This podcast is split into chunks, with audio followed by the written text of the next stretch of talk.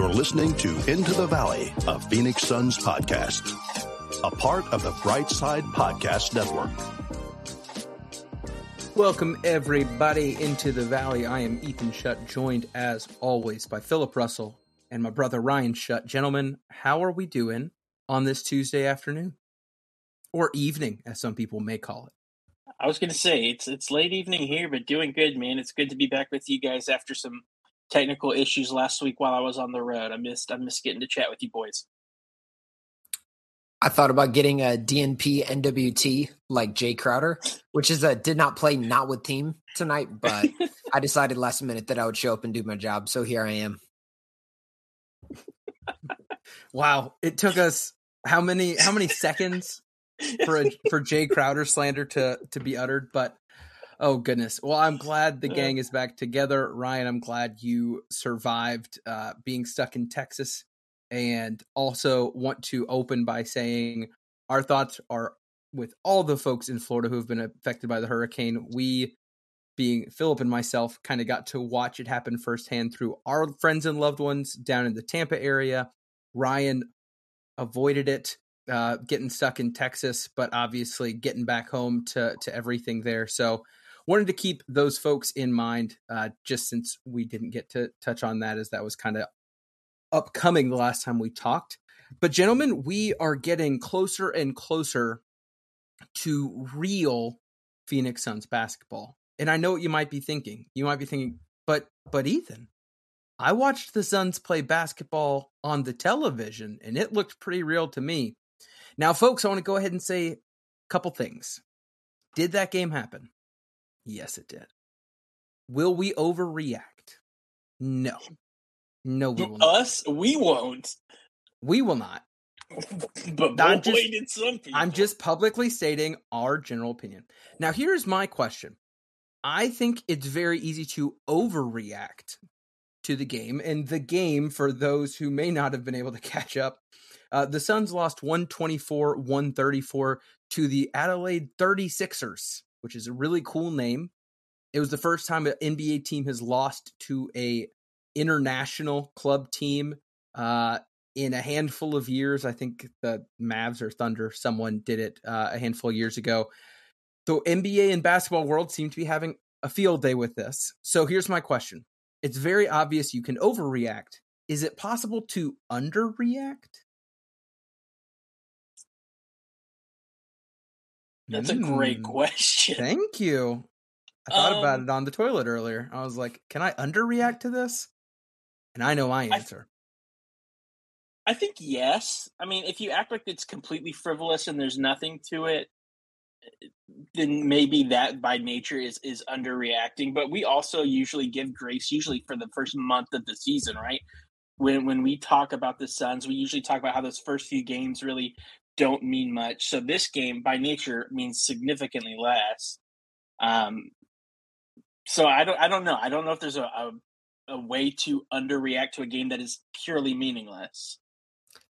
I think the only way to underreact if is if you stan a mid or bad player and you're really holding on to that even after the game. If you're sitting there going, you know, CP3 is going to take more of a backseat and Cam Payne, he's going to take us to the promised land. Maybe you should watch that game a little more carefully. Cam Payne had some moments, but the offense doesn't work as well when he's running point. Or even more, if you're like, you know what? We might have lost JaVale McGee, but Bismack Biyombo, dope center. Great name, high energy. Maybe go back and watch the game and let's see if we're going to miss JaVale McGee a little bit this hey, season. Bismack's three minutes and twenty six seconds of playing time told me all I needed to know. Okay, here here's my observations from the game and it's less on court more suns fandom. And again we we try to tread lightly. We know that some folks you know maybe they got into podcasting because they were inspired by the works of uh, skip bayless and uh, Max Kellerman and other people on sports media that love to scream opinions because, you know, what else do people want to listen to? That ain't us. Hasn't been, probably won't be. But what I watched on my phone during that game was if there was any way that a Suns fan could make some point about some player they felt strongly about, like you said, Philip, they were gonna find a way. Like it didn't it didn't matter. If you wanted to say that Ayton was gonna come out in Shaquille O'Neal this season, you were like, proof's in the pudding, baby. Look what he did. That's aggressive. That do you do you see him? Do you see him rolling quicker, slashing through the lane? That's an aggressive man. Awesome. I'm glad you saw that. If you think Chris Paul is old, I saw someone talk about his weight and that he looked a little bigger. Brother is vegan. Do you know how many salads you have to be pounding to bulk up? You can't, right? Devin Booker, oh, he just doesn't he just doesn't care, man. He's got his bag. Whatever. A uh, whole lot of crap thrown at poor Landry Shamet as if he was supposed to come out here as the second coming of Devin Booker. Not sure what you expected there. And then once again, like you can go down the list. Like, oh, Mikal offensively, this is the leap. This is the year, boys. 22 points a game.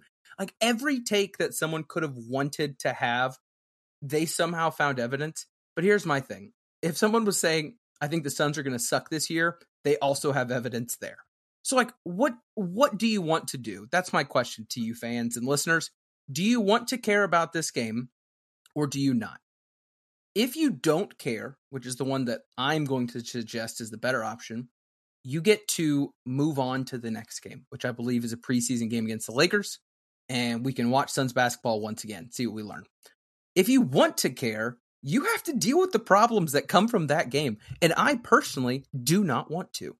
So that's that's my take. I know that folks were having a whole lot of fun talking about this game.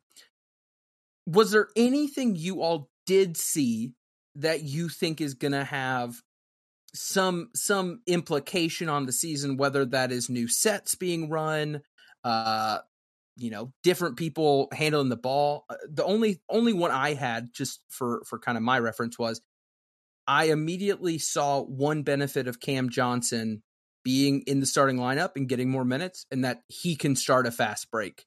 And he looks comfortable getting the rebound, kind of picking up the tempo, pushing that immediate break, something that Jae Crowder didn't often do. And that was one thing where I was like, all right, this is cool. I'm ex- I'm excited to see how this works. Whether that is less Chris Paul having to instigate everything and start everything. So that was one small thing I saw. Anything that you all saw watching or watching the highlights of of this very unfortunate game? I, I will just say credit where credit's due. I thought Da looked really nice offensively. Um, I thought he he was doing all the things that we complimented him on last season, all the things he was adding to his bag, those turnaround jumpers, the way he was attacking the rim. Uh, there were several drives where where he would be trailing Chris Paul, he would dump it off and had several nice dunks. Uh, so for for a meaningless game, as we have all kind of dubbed this, uh, I was really impressed to see Da from the start. Uh, really pick up where he left off last season offensively, shooting 11 to 14 from the floor, being really efficient there. And I just I was I was impressed by him. And I mean, we we know exactly who this team is. If you look at the the box score, our starting five played the exact amount of time down to the second. Monty was very clear who the five are. Uh, and, and, I think it was cool to get to see them really play as the five moving forward. Because on the pod, we've talked about this kind of being our five of the future, um, with with Cam Johnson being there in that starting role. Um, and I just think it was neat to kind of see that for the first time officially as as a sign for the season to come. I had to bite my tongue when you said Da picking up where he left left off last season because I believe he left fair off enough. on the bench. Fair enough. Uh, but uh, I, am talking I, no, picture, I'm just I'm just messing. Enough. I I totally agree. Philip, you see anything worth noting? Yeah, so Da's per 36 was basically 35 and 10 and then Mikal's per 36 was 35 Insane. and 11 yep. which that I'm kidding about that. We're not actually going to take that away. They both of them played really well. And even even in a visibly more relaxed environment, they both showed the kind of impact that they can have. I love the stretch where Mikal got the block, ran in transition, stepped, dribbled into a wing three. That stuff's really good. That stuff's really good. So here's here are my two takeaways. Number one, I know who receives the ire after a game like that. It is the bench. Now, here's the problem with freaking out about the bench after a game like that. Ryan already mentioned it. The starters played together the entire time. This isn't 2014, 2015 Kentucky. They're not going to play a platoon system. They're not going to play the starters for six minutes and then bring in a bench unit for six minutes. It just doesn't happen in the NBA.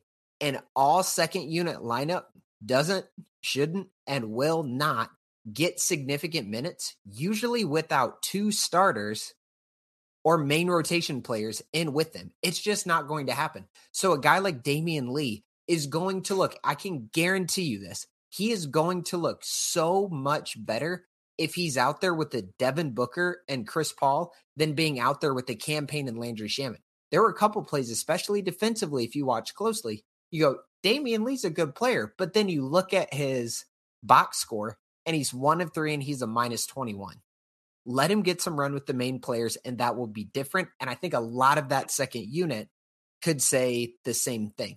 Now, the one thing that might be prescient from that game that might project out into the future a little bit is three point disparity. That's something, and I know the 36ers were on fire throughout the game. But if there's something that has felt uncomfortable about the Suns stylistically the last few years, it has been the consistent three point disparity. And you're looking for the Suns to keep that as close as possible. Because of how they play, they're probably always going to be close or losing the three point contest, but you want them you want them to hold it a little bit tighter than they did against the guys from down under.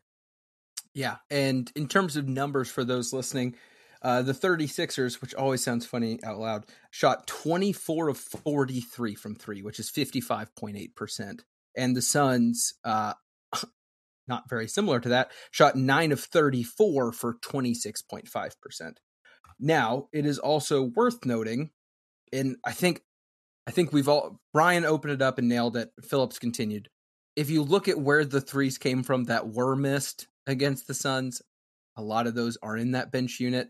And again, there's just no gravity. Like you put out five bench guys, no one is creating gravity at all. There's no space being created for someone else to operate. So not only do you have a, a bench unit of five out there, they're having to really rely on either perfectly running sets, which even perfectly run sets don't get you great looks every time, or being able to take someone on one on one. And I think it's been it's been discussed, probably overblown. Sorry to our Australian fans of you know Australian basketball league of the future, whatever you want to say. Like uh, they had some talented guys, and some of those guys are now reportedly getting looks from NBA teams, which is awesome. Good. Shout out them. Craig Randall the second. Like yeah. that's awesome. They had they had two guys drop thirty. They had a thirty-five and a thirty-two point score. Right, like it would be interesting. I don't care enough to do it, but when you look at their starters and they have four starters at 30 minutes or above, that means that their starters were playing against our bench group of five a lot. It makes sense. I also understand why people feel compelled to make strong takes, throw out all the stuff they're thinking, and that's totally fine. That said, one thing that we are wanting to do as we prepare for the season to start, the actual season, games that count, is take the time to look through the Suns roster, how they're currently constructed, which who knows what it's going to look like in a couple weeks, and assess where they're at. The way we determined this, uh, and a part of it is listener value, to be quite honest, is by kind of position groups. We're going to talk about the guards and then next time we're going to talk about the wings and the bigs. We could have talked starters today, but I don't know who would be tuning in for our bench episode next week. So this way we break it up. Hopefully we keep things interesting. So with that in mind, gentlemen, we have the state of the team, the Suns guards. We have in terms of our guards, the ones we're going to talk about are those that we expect to get serious minutes. And Philip, who will we be discussing today? So we're going to talk about Devin Booker, Landry Shamet, Chris Paul, and Cameron Payne. Now, we know that there are a couple guys on the Suns who have signed two way deals and who have signed training roster deals. We're not interested in talking about those guys. When we're talking about the Suns guards, we're going to mainly talk about these four, and then maybe the noticeable omission would be Josh Okogie. We're going to talk about him with the rest of the wings because we think that's where he's going to fit in.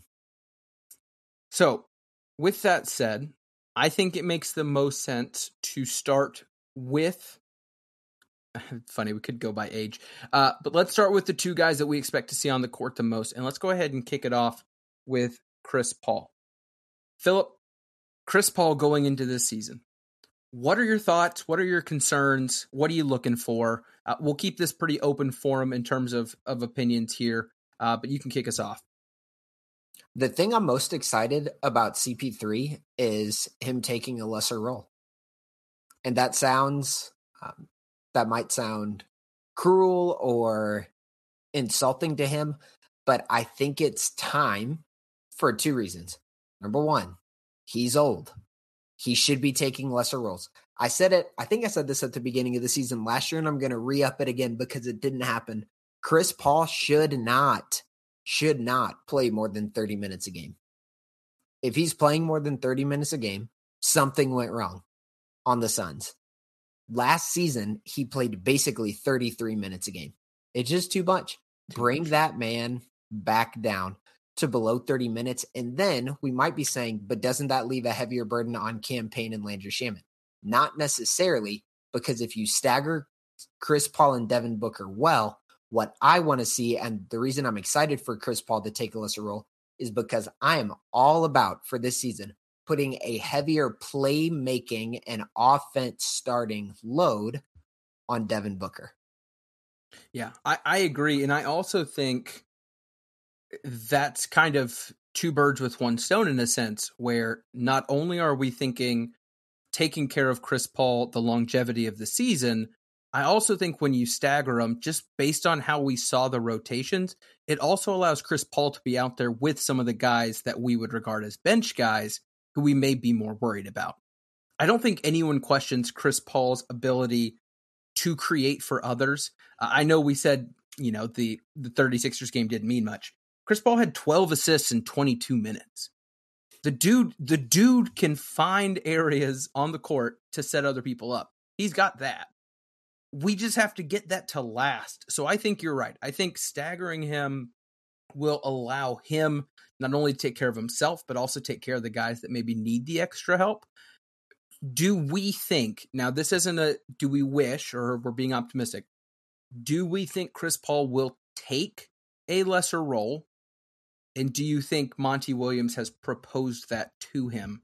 Because if you remember, when he got wooed to the Thunder, uh, the story got out later on about the entire presentation of this is how we're going to manage your minutes. This is how we're going to allow you to extend your career. And he basically replied with an F that I'm Chris Paul, I'm playing.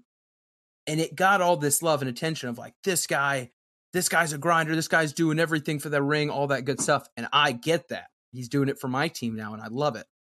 But we saw what happened in the playoffs. And again, there could have been some COVID stuff. We don't know. But I think you have to take care of your long term assets and make sure they're ready to go when it matters. That's that's my one concern. I feel like he has to take that lesser role because his durability is continually being brought into question. It, it's no surprise to anybody to, to question at this point Chris Paul's durability to be able to make it healthy through a full season. He's he's been severely injured in playoffs numerous times. And, and I think to the detriment of this team, the way it's currently built, we don't have the point guard of the future on the team, right? You don't have you don't have the luxury of him missing any time. Right. And, and, if you've listened to our podcast with any regularity, you all know I'm a big Cam Payne guy. I think he's a great team guy. I think he's great for the team. Do I want our playoff chances and our title chances riding on Cam Payne? No. And and so yes, I'd love to see point book. I think that'll be great, especially if they're in that staggered offensive rhythm like Philip was talking about. but all that relies on Chris Paul being healthy enough to even do that. And, at, at his age, he's he's got to consider that. I think if he's not, he's working to the detriment of the team long term. And I think he's at a point in his career where he would recognize that. I would hope. I would hope. Philip, do you think you would recognize that? I don't know, but at some point, it's the coach's responsibility, the training staff's responsibility to say, this is how it's going to be. There are there are times with all great players where their mind thinks they can do what their body can't deliver. Now, I still think CP3 is going to be an effective player this year, but his body is limited. His body has always been limited from some perspective because of his size, but now he's a smaller guard. He's not as quick as he was. He's significantly older. He has so much mileage on him. I think it's Monty and James Jones's responsibility to stand in his way of wanting to push himself as he has done in years past. But then, even on top of that, reining in Chris Paul is going to unleash other players, I think, in ways that are more productive for the longevity of the Suns core. In terms of, like you mentioned, he's still bringing a lot to the court. I think most of our conversation, maybe the the prism we're viewing this all through, is offensively. Are we worried about his defense? Yes. Like, yes. There's absolutely. No... Here's yeah. my thing. Here's my thing. Sorry for uh taking over right there. You're good. I think there's a world where it is advantageous for the Suns to not have Chris Paul in the game down the stretch. Or if he is in the game, they go offense defense. Oh, yep. I think that's a very real possibility. Now, you talk about a shot to your ego, a guy who has been a clutch time player his entire career, looking at him and going, I'm just going to throw out a name on the roster right now. We got to have Josh Okogie in there on the defensive end. Like he has to be there and you have to be on the bench because what Chris Paul's going to know, if that is the case going into this season, is if Josh Okogie comes in and the Suns get a stop, you know what they're going to want to do a lot of times? Run. They're going to run it. They're going to run. There's no timeout, let... which means Chris Paul does not touch the floor again. Yes. So I think that's a very real possibility. But again, from an outsider's perspective, from someone who doesn't have to lace it up, it makes sense. And I don't think anybody will look at that as a slight against Chris Paul. Or if they do look at it as a slight against Chris Paul, they're ignorant. Part of me thinks about it too, in terms of like Chris Paul's legacy and the way they talk about him. If he takes a, a step back in his role and wins a title, would people talk about that more than if he were to play full out his entire career and never win a ring? Like, which one would people remember more? They're going to remember that he won it, right? So, yeah. like to me, that that ego, if he really wants to win that bad, and is that kind of winner, you, I again, we're not the ones lacing it up. I don't know what that mentality is like. You would think at some point he would say, "For the ring, I'm doing this." I don't know. I, I agree, and I also think it's interesting the type of players that James Jones brought in over the summer. They're a, it's a very specialized group where you can plug and play a one for one amongst the starting five and say this one switch will make us significantly better on either offense or defense. Most of them, I think, seem to be defense. I think a lot of the guys that we are building, and I'm not talking Cam and Landry. I'm talking about the guys after that that say, This is my purpose. It is a we bring them in because they are going to provide something that our typical starting five may be lacking. I'm okay with that. And I I agree. I think and I hate that. I think there's going to be times and hopefully it happens during the regular season where it's late in the fourth, we're watching the Suns starting five out there and Chris Paul is getting targeted repeatedly and the conversation will have to be brought up of is this sustainable now looking On the other side of the size spectrum, we've seen teams struggle with that with centers for years. This, well, they're our guy, they're our franchise, they're our max, they've got to be out there. And we have seen so many guys get absolutely abused because of that mindset. I'm hoping that won't happen with Chris defensively. In terms of his defensive rating, last year he was actually career average. I don't think it's going to be the thing where you're like, oh, Chris just sucks at defense now. No, it's just going to be within the group who is the weak point. And I think it's going to be easy to identify who it is. What you got, Philip? I want to pivot away from CP3 real quick and pick both of your brains about Devin Booker. He, here's what I'm saying. I'll summarize what I think about Chris Paul. He should take a lesser role, and I think that's good for guys like Cam Johnson and Mikal Bridges long term. But if the Suns are to be reasonably considered contenders this year, I think Devin Booker has to take another leap. Yep. If you agree, how do you respond to that idea?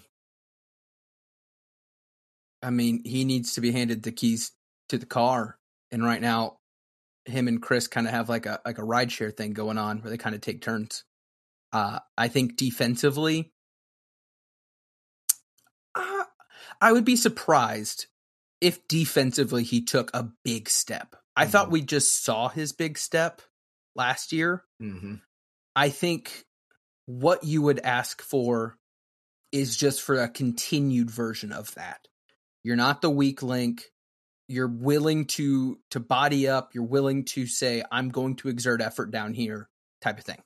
I think he's got that. Offensively, he needs to take a step that moves him into the top seven players in the league. And right now, we had a whole episode about it. He's right in that 10 range. I think ESPN, CBS, everyone had him somewhere in the 9 to 12, 13 ish range. And that means you are taking that next step to where you are that dude, to where when it comes fourth quarter, there's not a question of who has the ball.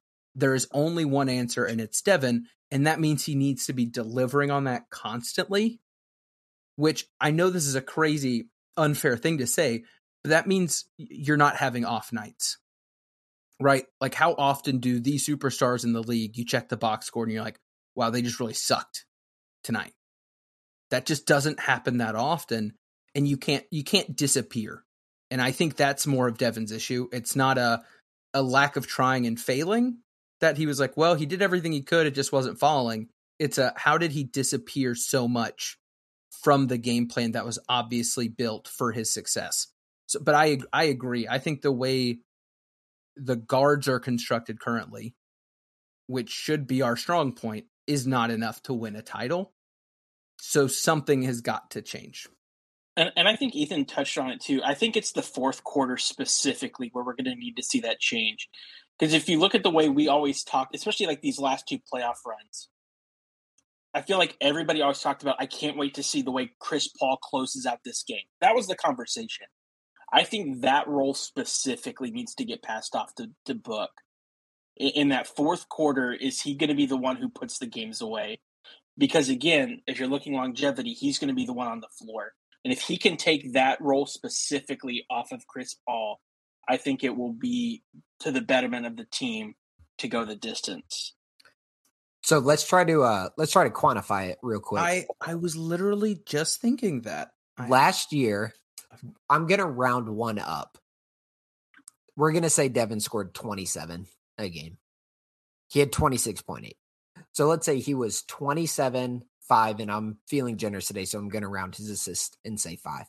27, 5, and 5 in 34, 35 minutes per game. For us to look back at the end of the season and say Devin Booker took the leap that he needed to make, what would those stats need to say? Or could it be similar stats, but then his averages take a bump? I was going to say, so as you were kind of putting together your point, I immediately was thinking, okay, I just had this rant about him taking a step up. What's what's that look like, Ethan? You need to be able to actually give proof.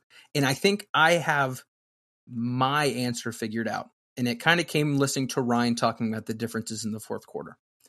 I think in the fourth quarter, you need that guy, whoever that guy is, needs to be able to score in every single facet possible. So that means attacking the rim, something that Chris cannot quite do in, you know, traditional sense, and getting to the free throw line. So for me, the number I'm looking for for Devin Booker to take that next step is I want his free throw attempts per game to either be 8 to 9. His career high is 7.3. That was in 2019, the first year he was an All-Star. The next year he was at 5.9 and last year he was at 5.3.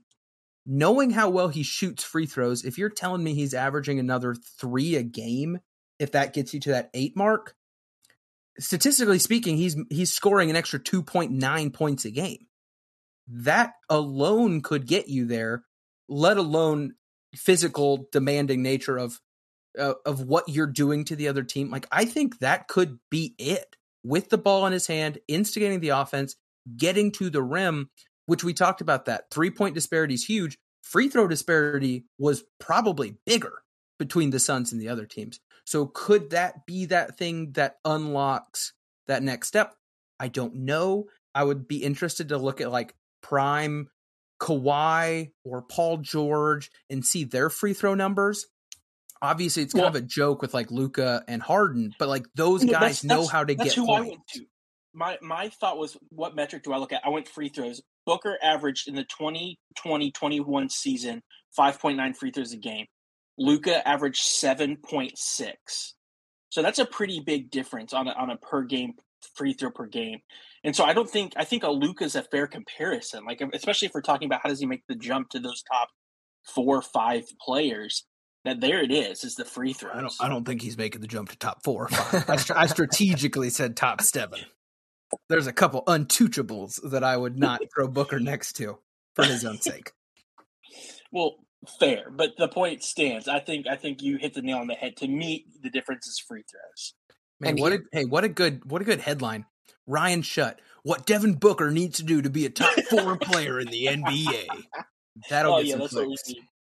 Here's here's some food for thought for our listeners. We're asking Booker to do something that is immensely difficult. Break into not the upper echelon, the top of the upper echelon of NBA players. Averaging 27 5 and 5 over a season is a LeBron James average season. That's what I think LeBron might be like 27 7 and 7 for his for his career, but that's the kind of statistical output that we're talking about for Devin Booker last year. Phenomenal. Statistically phenomenal. And then if you watch the games, you know Devin Booker was great last year. But because of where the Suns are at, because the offseason went the way it did, the almost sad position that Suns fans are in and that the Suns organization is in is looking at Booker and saying, hey, man, as the superstar, you just have to be a little bit better. And again, that's what we want to happen. But I also think we're going to go into the season with realistic expectations and say, again, it's almost un, an unfair ask, but heavy is the head that wears the crown. And he is that dude on the Phoenix Suns. And there's really no way, I, in my opinion, there's no way they win the championship with the team they have right now if no one makes a, a sizable jump from last year in my opinion. There's no way they get out of the second round of the playoffs. Right. Unless they, someone they have lost they have lost one of their most valuable pieces. I know people can can joke about Jae. They have lost as of right now a, a big asset and have got nothing in return at all. Watch his hype video. He is bringing it, guys. Sorry, had to. Uh, Ray Lewis really got me inspired in that video. But like, what I don't I don't know what they're gonna get.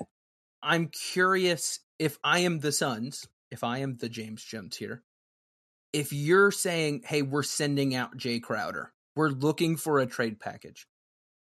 Before we move into Landry and Cam, do you think the focus is finding a guard to get in return?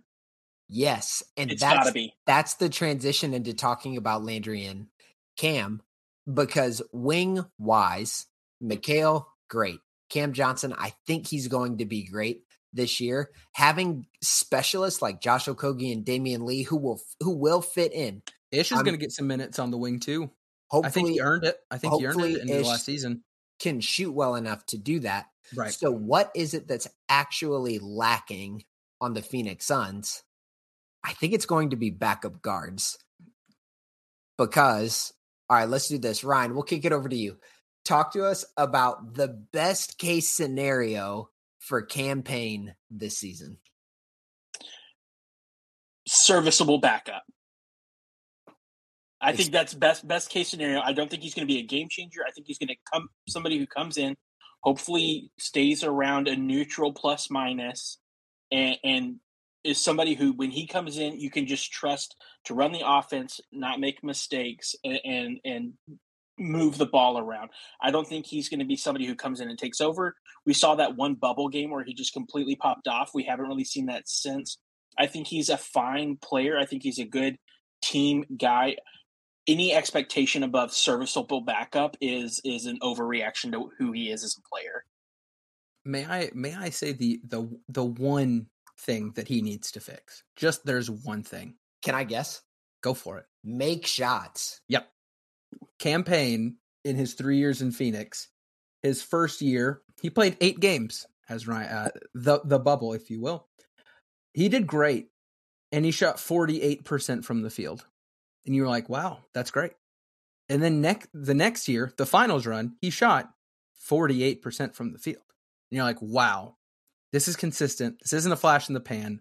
What's going to happen?" Now, you fast forward to last oh, season. Man. He played mm-hmm. the same amount of games, 4 extra minutes, averaged an extra 2 points, good for him. He shot 40.9% from the field. That is bad. like bad, bad.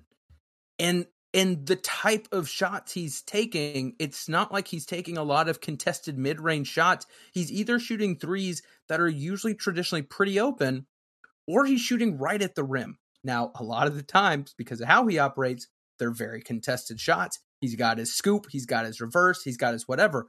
But 40% is not playable, in my humblest of opinions.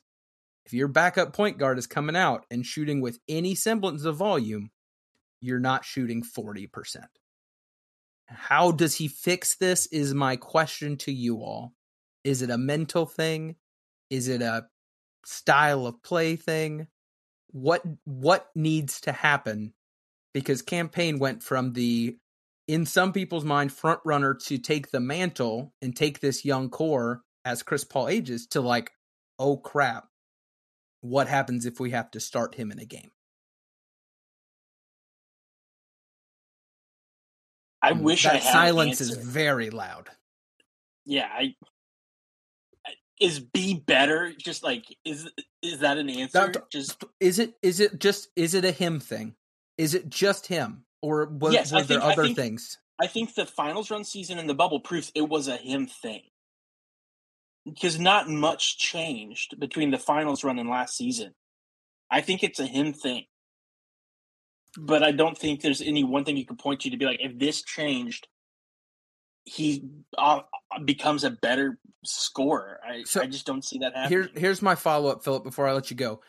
One interesting uh, number, if you're looking for like, okay, what changed? There is one clear stat that changed, and that was which sounds like it was his volume. He he shot an extra four shots a game between that previous season and then last year. He shot, which was great, the 48% on about six shots a game. Last year he was shooting 10 a game and making about 4.1 of those 10.1. Is it just, hey, he's good in his small, like crazy energy off the bench, come do your thing real quick, and then like, all right, let let's go. Like the moment it's I don't the moment he is expected, he's no longer effective. Like when he comes off the bench and comes in and is just Mr. Spark plug, gets a couple drives, and you're like, all right, guys, Cam Payne is out here now. He then became ineffective. Is it just is it a volume thing where we're like we can't afford to let him try to create that much for himself? Because all of his buckets are self created. Like he's not the beneficiary of someone creating a bunch of space and kicking it out to Cam Payne Like he's out there getting it. Are did are the Suns just asking him to do more than he is qualified to do, Philip? His bag's not very deep when it when it comes to just the way that he scores. You've already mentioned it. It's the kind of looping drive to his left hand and then an unnecessarily hesitant step back and then accelerate drive to the right that ends with a left-handed floater, which also isn't great. He's so left-hand dominant. He has funky shooting mechanics. Like he is who he is. So what you would have to be looking for to think he can take a jump in terms of his efficiency is either the Suns put a team on the floor that creates additional space for him to operate near the rim, or he has to become either more selective in the amount of shots he's taking or just add new kinds of shots to his to his game. But asking a guy who's been around as much as Cam Payne to add additional shots seems unlikely at this particular point he also in terms of his three point shooting which really kind of was like the surprise thing we saw in the bubble to start with uh, the final season, he shot 48%. Oh, sorry, 44% from three, shooting 2.8 attempts per game. Last season, that dropped to 33% on only on less than one extra attempt. So it wasn't like his volume increased significantly from three and he just started missing more. He just wasn't hitting. And Philip touched on it. His shot is funky. But you know what he doesn't lack? Confidence. Con- confidence. That boy thinks it's going in. And I think that's good when you're good. I think there is a a magical talent line of if you're above this, that confidence will help you out. If you're below this, it could quickly become a detriment. And I'm thinking of multiple games or just series within a game where you're like, Cam just got stuffed at the rim three times in a minute and a half. Someone needs to call a timeout and pump the brakes. Real quick on Cam Payne, and this can transition us to Landry as well. The percentage of his three pointers that were assisted. Okay, so get that get that around. The however many total threes he had in 2021, so the title run season, 68.5% of them were assisted. Last year, it was 63%, which means primarily when he's shooting threes, he is making more off of catch and shoot than he is off the dribble. That could mean that one of the best things for Cam is that he's not the only initiator on the floor at any given point, which then leads us into the guy who is flanking him during our great preseason game that we got to watch the other day, mm-hmm. which is can Landry Shamet be someone who helps the second unit with facilitating and with playmaking? So I think we should just throw out the same question. What's the best case scenario for Landry Shamet this year?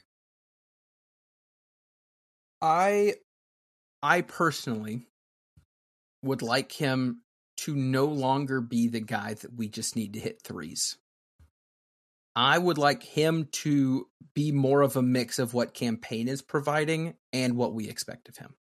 I think him, the team having the confidence for him to initiate more and run the offense more will be beneficial for everyone, including himself, because it takes pressure off him to be like, I only get these threes every game. I better hit my first, right? Like, if he can provide value in other ways, I think that'll open up a bunch.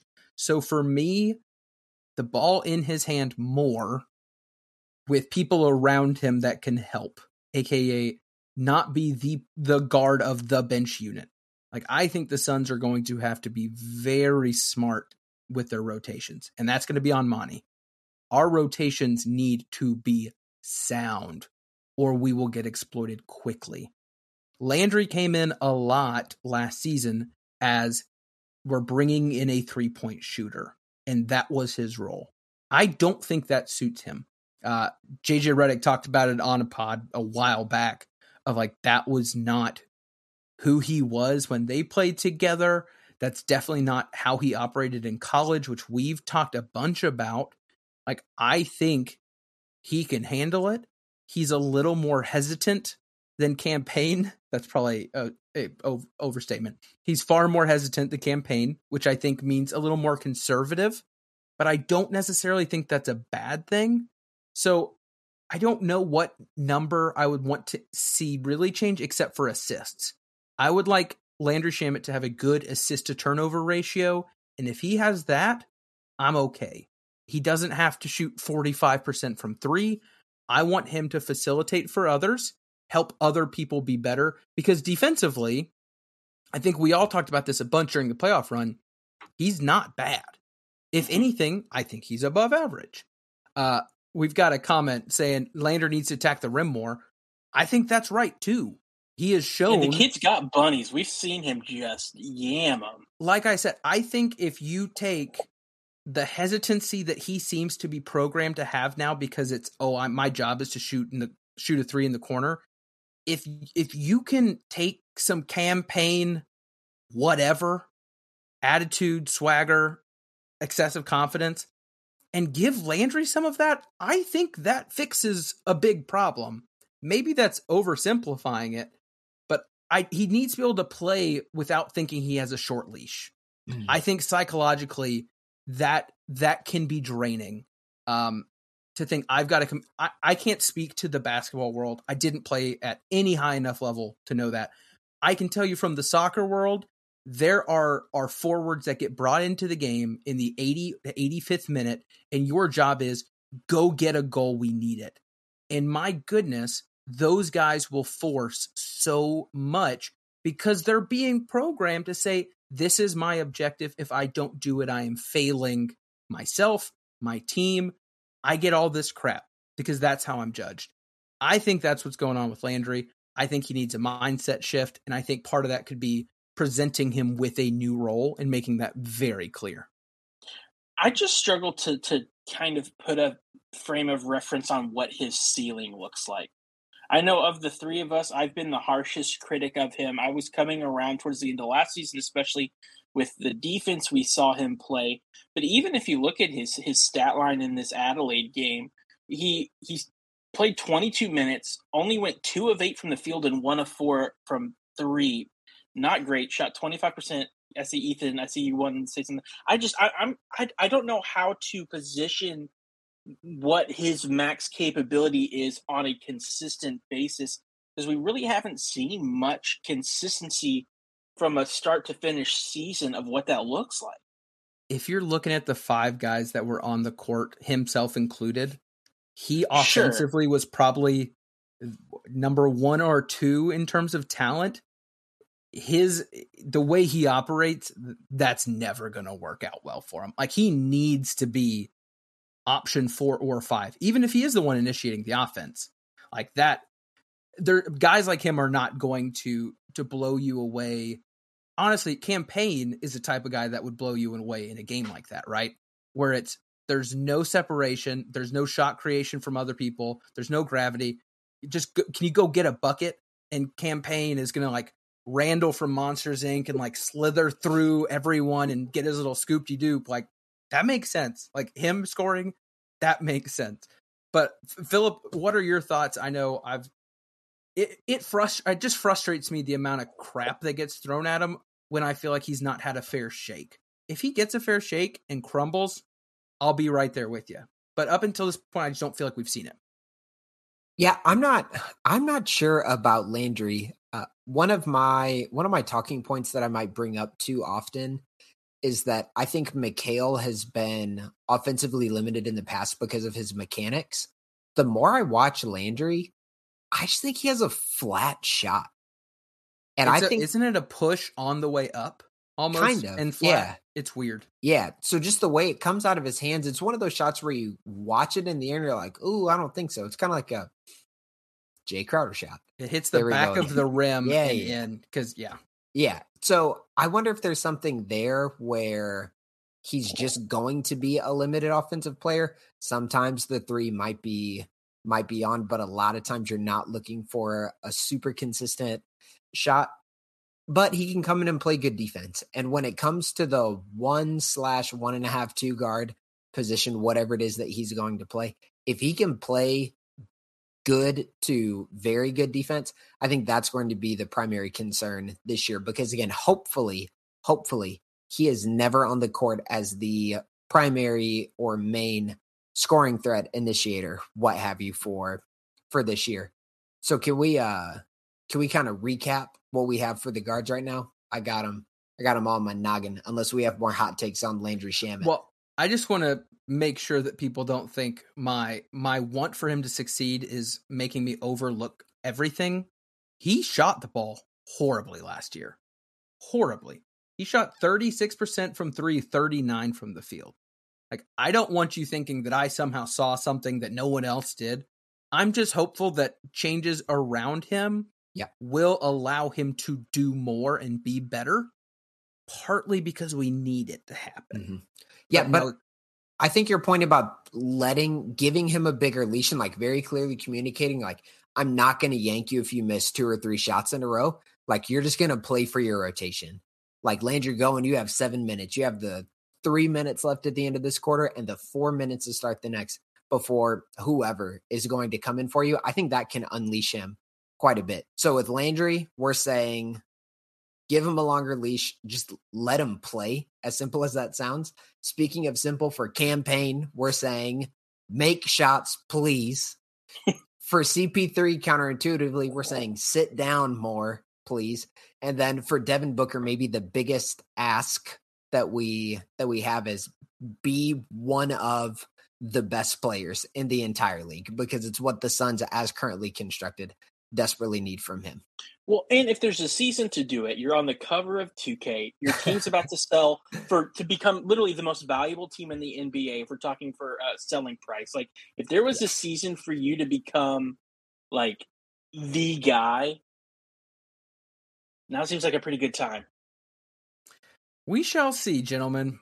Um, in terms of in terms of your confidence in the current Suns guards, scale of one to ten, Ryan, I'll kick it to you. Where are you at in terms of confidence with the Suns guards? What what, are, what do you mean? Like, describe where just in general. How are you feeling? Like, if I told you, hey, how do you feel about the guards this season? How are you feeling about the the guards? Seven and a half out of ten. Philip, what about you? Six. Because outside of Devin Booker, I have big, big questions. I had a six, and and it's because if you take away and this is where it gets scary if you take away the most talented of that group of four hmm. bad things happen. If you take away the least talented of that group of four bad things happen. Like if landry is out and i know people are going to disagree if landry is out the suns are in trouble. If Cam Payne is out the suns are in trouble.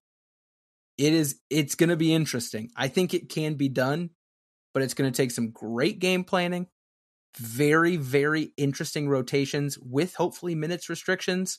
And again, as we continue to preach for less Chris Paul minutes, that means one of those other guys will be getting more minutes potentially. We shall see how it goes. I am going to end with one question uh, before we bring it to a close. Do you think Jae Crowder will be traded before the season starts? And if so, do you think we're going to get a third guard? Do you think Jae has the trade value to bring in a guard? I'll word it this way: a guard that's better than Cam and Landry. Oh, that's better than those two. Yeah. Yes. Yeah. Bring in someone who would become the third guard. Yeah, I think. Yeah, so. I think he carries that weight. I'm not entirely sure he'll be traded by the time the season starts. Up. That's what 14 days. Yeah. As far as the question about the beginning of the season, to quote a great philosopher in an interview with the Breakfast Club, I hope so. Man, I hope people stuck around long enough for that one. Uh, we'll see. I think, I think the quicker we can trade him, the better. But I think the longer we can hold out, the more value we can get. Maybe. I don't know. I don't know what's going to happen with him. Is he going to sit on the bench? Is he going to watch from the stands?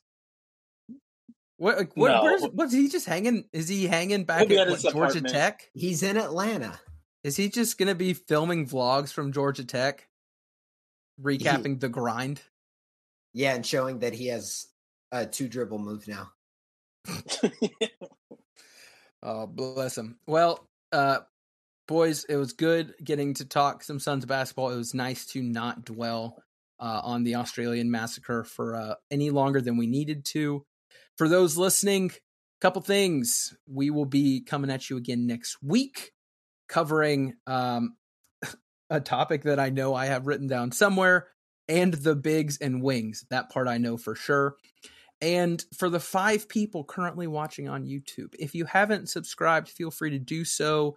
Do the like thing. I don't know how any of that works, but here's my here's my my big ask. I always feel like I have to say really emphasize the K on big ask because it can sound bad. If you are a regular podcast listener, you've been riding with us for a while. I know there are plenty of you, unless my mom listens to this hundreds She of doesn't. times. I I was gonna say, she doesn't. I know Don't my worry. mom doesn't listen. I know my wife doesn't listen. So someone out there is listening, and we appreciate you. If you would go to our Twitter, I'm throwing it up on the on the screen here for those watching at the Village PHX. You don't have to you don't have to reply with love and admiration. A simple retweet would do.